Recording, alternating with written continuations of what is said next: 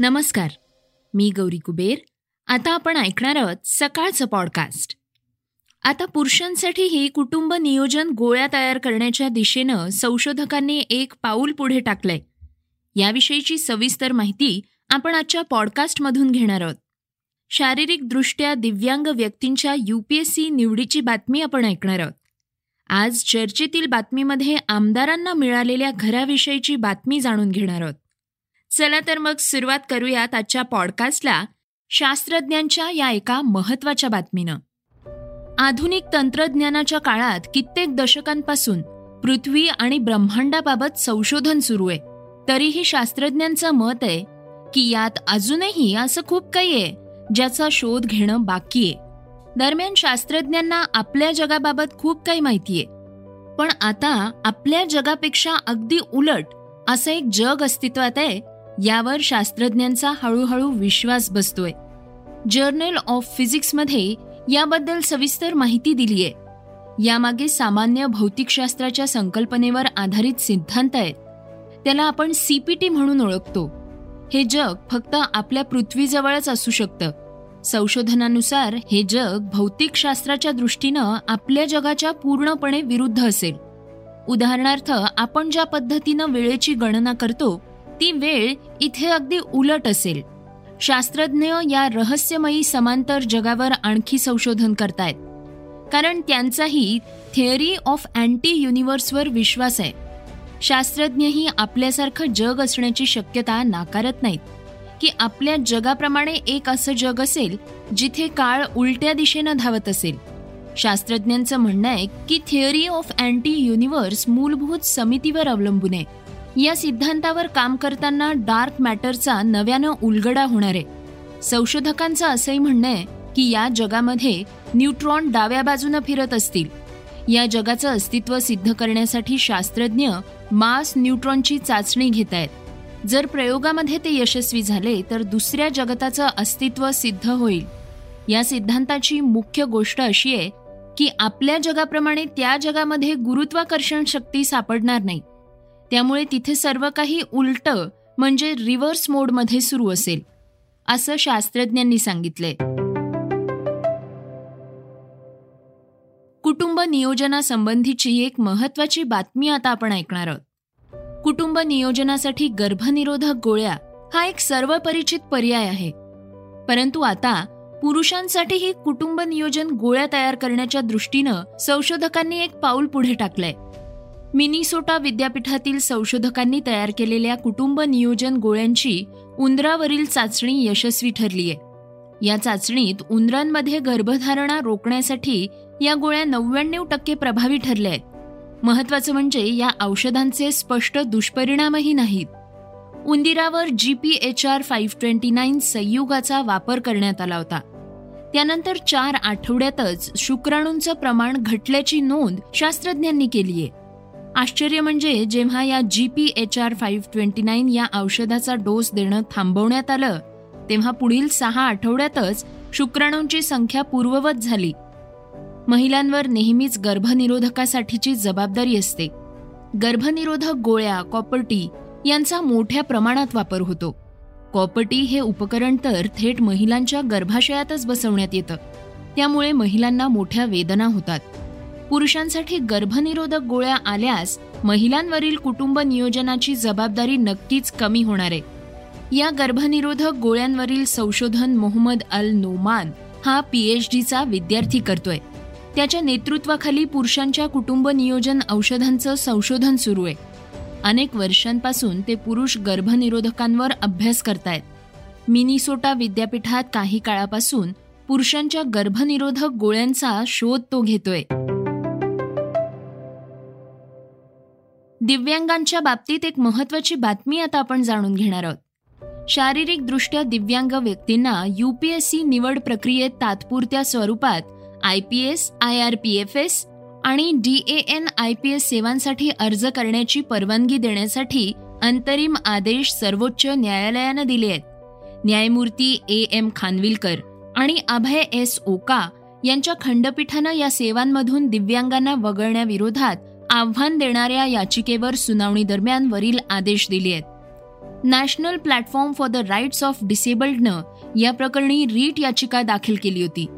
त्यावरील सुनावणी दरम्यान न्यायालयानं वरील आदेश दिले आहेत.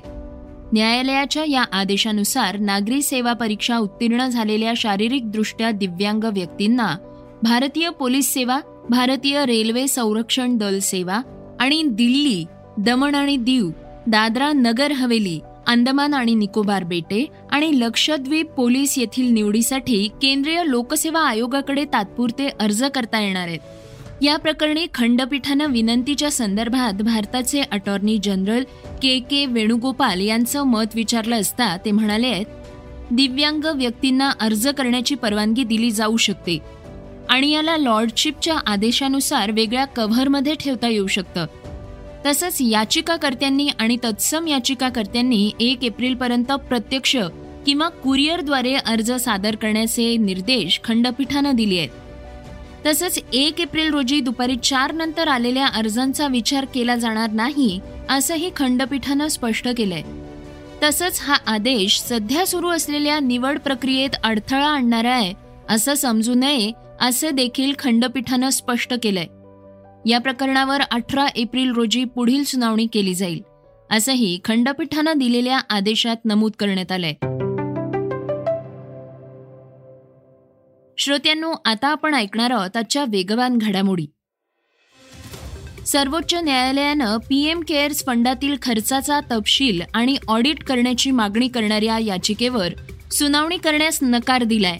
पीएम केअर्स फंडातील खर्चाचा तपशील जाहीर करावा. तसंच भारताचे नियंत्रक आणि महालेख परीक्षांद्वारे या खर्चाचा ऑडिट करण्यात यावा अशी मागणी याचिकेत करण्यात आलेली होती. न्यायमूर्ती एल. नागेश्वर राव आणि बी. आर. गवई यांच्या खंडपीठानं याचिकाकर्त्याला अलाहाबाद उच्च न्यायालयात जाण्यास सांगितलंय. त्या ठिकाणी पुनर्विचार याचिका दाखल करण्यास सांगितलंय. याचिकाकर्ते वकील म्हणाले आहेत की उच्च न्यायालयानं सर्वोच्च न्यायालयाच्या निकालावर अवलंबून असलेली याचिका फेटाळून लावली आहे तसंच फक्त निकालावर अवलंबून राहणं योग्य नाही असं नमूद केलंय. मुंबईचे पोलीस आयुक्त इक्बाल सिंग चहल यांना आयकर विभागाची नोटीस आली आहे. यशवंत जाधव यांच्यावरील कारवाई प्रकरणी ही नोटीस आल्याची माहिती आहे. काही दिवसांपूर्वी यशवंत जाधव यांच्यावर आयकर विभागानं कारवाई केली होती. याबाबत चहल यांची चौकशी होणार असल्याचं सांगितलं जात आहे गेल्या दहा मार्च दोन हजार बावीसला इक्बाल सिंग चहल यांना आयकर विभागाच्या कार्यालयात काही कागदपत्रांसह बोलावलं होतं.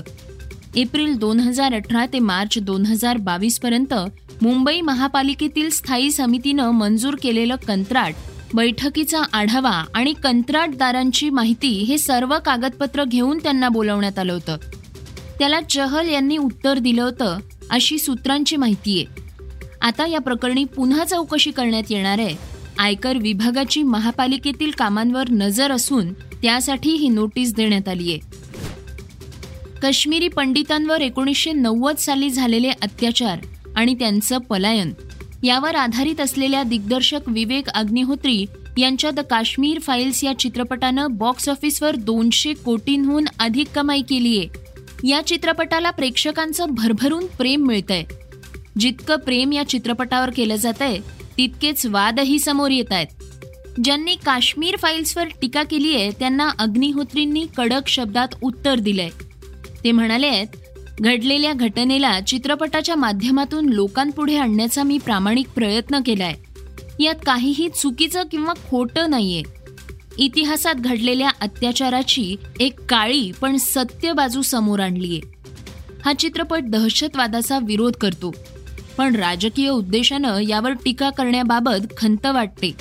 राजकारण ही एक कला आहे अशी टीका त्यांनी केली आहे.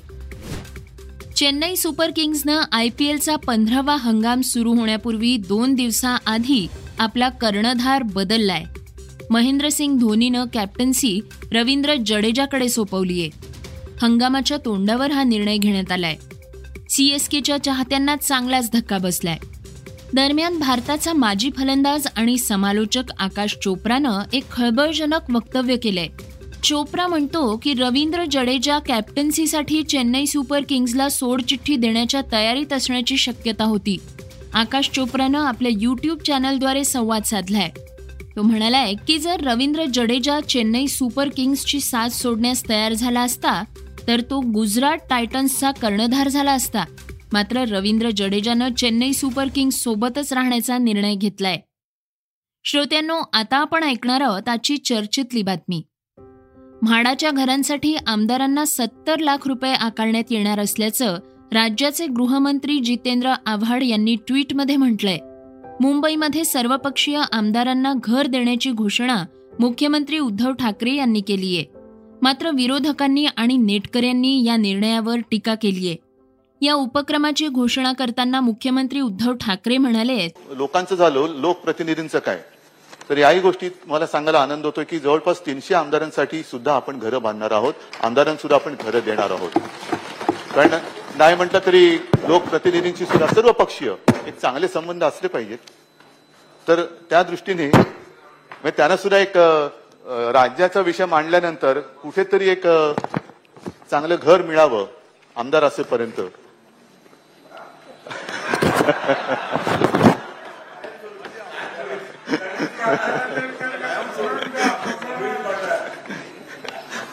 असेपर्यंत का? नंतर पण? म्हणून प्रतिक्रिया बघितली. असेपर्यंत म्हटल्यानंतर काय होतंय? तर आमदारांसुद्धा कायमस्वरूपी घर आपण देत आहोत. त्याहीबद्दल एक आनंद होतोय. रखडलेल्या झोपडपट्टी पुनर्वसनाची जी योजना आहे त्याच्यामध्ये आम्ही अनेकदा विचार केला की याला पुढे कसं गती कशी द्यायची? कारण त्याच्यामध्ये हाही विषय मांडला गेला की काही विकासकांनी लूटमार केलेली आहे लुबाडलेलं आहे हे कोण विकासक आहेत काय आहे याची सुद्धा चौकशी केली जाईल. पण ज्यांची घरं आडलेत त्यांचा काय दोष आहे. आणि म्हणून आपण अॅम्नेस्टी स्कीम आणतोय ती सुद्धा मोठी या सगळ्यांना घर देणाऱ्या योजनेला चालना देणारी असणार आहे. मुख्यमंत्र्यांच्या या घोषणेवर विरोधी पक्षनेते चंद्रकांत दादा पाटील यांनी सडकून टीका केली आहे. ते म्हणाले आमदार पळून जातील आणि सरकार पडेल अशा भीतीने आमदारावर इतका वर्षाव करणं चाललेला आहे. चार कोटीचा आमदार निधी मुळात दोन कोटीचा होता. तो कोविड असतानाही चार कोटी केला आता पाच कोटी केला. ड्रायव्हरचे पगार वाढवले सहाय्यकाचे पगार वाढवले घरं देणार कशासाठी पाहिजे घरं? मला मुंबईमध्ये घर नाही. परंतु तरी मी आग्रही असेन किंवा मला तुम्ही जे घर देणार आहात त्याच्यामध्ये तुम्ही शेतकऱ्यांना पैसे द्या ना. एस टी कर्मचाऱ्यांना पैसे द्या. आणि त्यामुळे काही म्हणजे माझ्यासारखे सदाभाऊ खोतांसारखे सोडले. प्रत्येकाची चार चार घरं आहेत क्षमता आहे.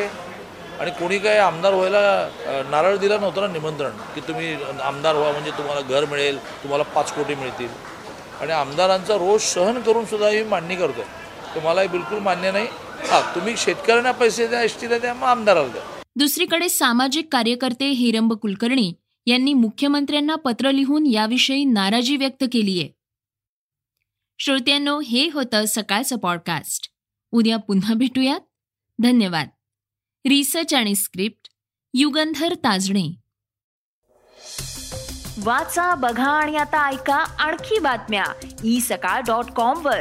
तुम्ही हा पॉडकास्ट ई सकाळच्या वेबसाईट आणि ऍप वर सुद्धा ऐकू शकता. विसरू नका या पॉडकास्टला आपल्या आवडीच्या पॉडकास्ट ऍप वर सबस्क्राईब किंवा फॉलो करायला.